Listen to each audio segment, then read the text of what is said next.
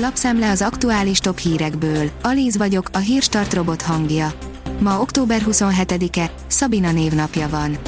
A 24.20 szerint akadálymentessé vált a Stop Gyurcsány Stop Márkizai petíció a jelnyelvet használóknak.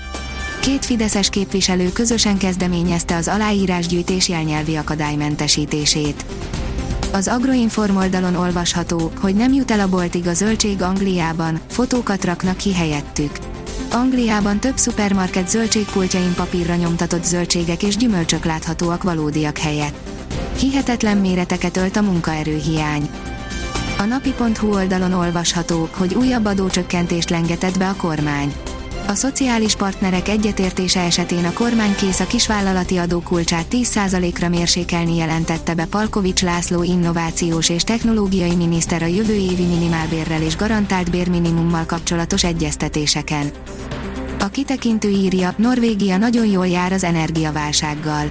Az európai energiaválság és a földgázárak megugrása áldásosnak bizonyul Norvégia számára, lévén bevételek áradatát jelenti egy olyan ország számára, amely már így is a világ egyik leggazdagabbja. A vezes szerint F1 Bottas megint guntűzött főnökéből. Az újabb motorcserére újabb mém volt Valtteri Bottas válasza, de ezúttal közvetlenül Toto Wolff is kapott a savazásból. Üzent a Jobbik, Orbán ugorhat akárhova, de mi maradunk Európában, írja az ATV. A párt közleményében Marine Le Pen tegnapi budapesti látogatásával kapcsolatban azt írja, szerencsére egyre kevesebben vannak, akiket még megtéveszt Orbán szabadságharca. Hamilton nem tartja Verstappent a legnehezebb ellenfelének, írja az m4sport.hu. Nem érzi úgy Louis Hamilton, hogy a Max Verstappen elleni lenne élete legnehezebb küzdelme. Továbbra is úgy érzi, a rutin mellette szól. A 168.hu írja, Márki Zaj tagadja az MLM vádakat, nem biztosítással, hanem telefonszolgáltatással foglalkozott Kanadában. A lejárató dokumentumban megnevezett H. György szerint a miniszterelnök jelöltnek semmilyen köze nem volt vállalkozáshoz. A növekedés írja, mi lesz a Márton napi liba vacsorákkal, étteremkörkép.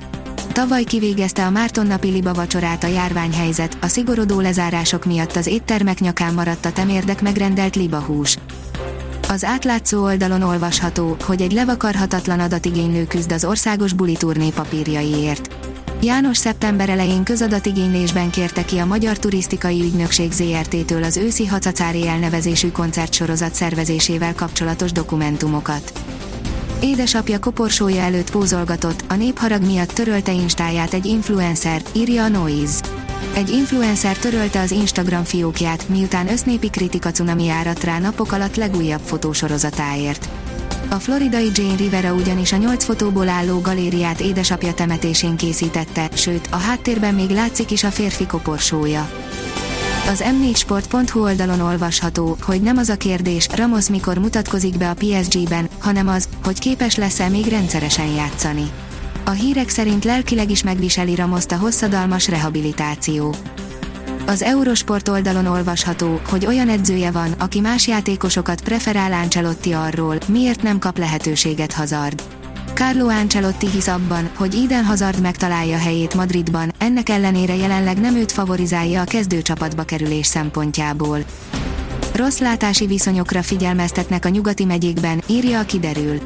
A magasabb légrétegekben egyre enyhébb levegő áramlik fölénk, amelynek hatására a következő napokban egyre több helyen kell hajnalonta köt kialakulására számítani. A Hírstart friss lapszemléjét hallotta.